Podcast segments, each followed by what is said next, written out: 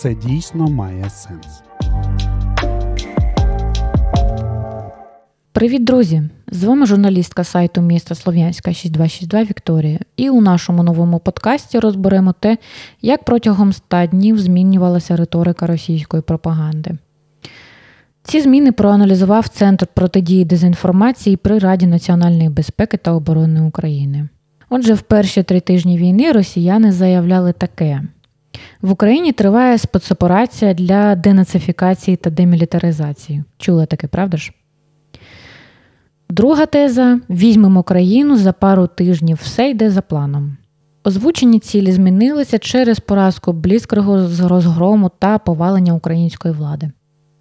Наприкінці березня керівництво Росії заявило про знищення військового потенціалу України та повне припинення постачання українських військ ракетами та боєприпасами.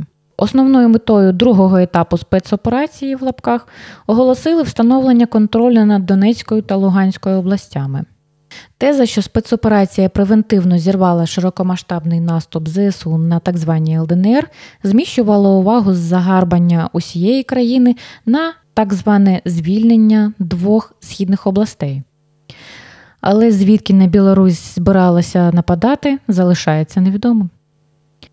Неспроможність загарбати Донбас до 9 травня призвела до зміни тактики окупантів. Зупинка наступу ворога майже за усіма напрямками та надання Україні важкого озброєння послабила медійний вплив історії так званої американської біолабораторії та погроз ядерною зброєю. Для третього етапу війни характерна повільна окупація східних областей та підготовка до тривалої оборони вже загарбаних південних територій. Водночас пропагандисти почали готувати населення Росії до неочікуваної воєнної поразки. Щоб змінити поширене уявлення про військову непереможність Росії та применшити ганьбу від можливого програшу могутньому противнику, війну обговорюють як збройне протистояння РФ з усіма країнами ЄС та НАТО. Тенденція зміни риторики розпропаганди звучить так: перше. Росія воює проти всього цивільного світу. Друге. В Україні військові мотивовані, бо воюють за свою батьківщину. Третє. У Росії обмежені можливості з матеріально-технічного забезпечення свого війська. Четверте. Підтримка Китаю та Індії не є безумовною. П'яте. Загалом ситуація, в якій опинилася Росія, не є нормальною, та з неї треба виходити. Шосте. Ми всіх переможемо ядерною атакою, треба про щось домовлятись, але капітуляція неможлива. Офіційне визнання масштабів військових втрат змінювалося від повного замовчування до дозованих звітів із невеликими показниками.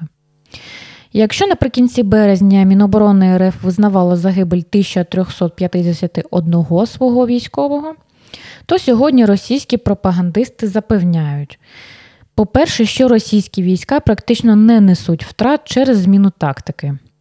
Також е, заявлялося про унікальну надпотужну лазерну зброю нового покоління, що нібито вже використовується на війні в Україні і має таку ж руйнівну силу, як крилаті ракети. Але нагадаємо, що у 1943 році, аби не визнавати можливу поразку, нацистська пропаганда твердила, що затяжну війну буде виграно чудо зброєю.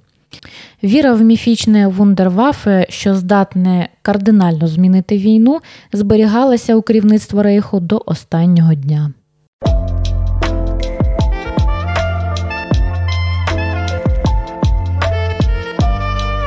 Це дійсно має сенс.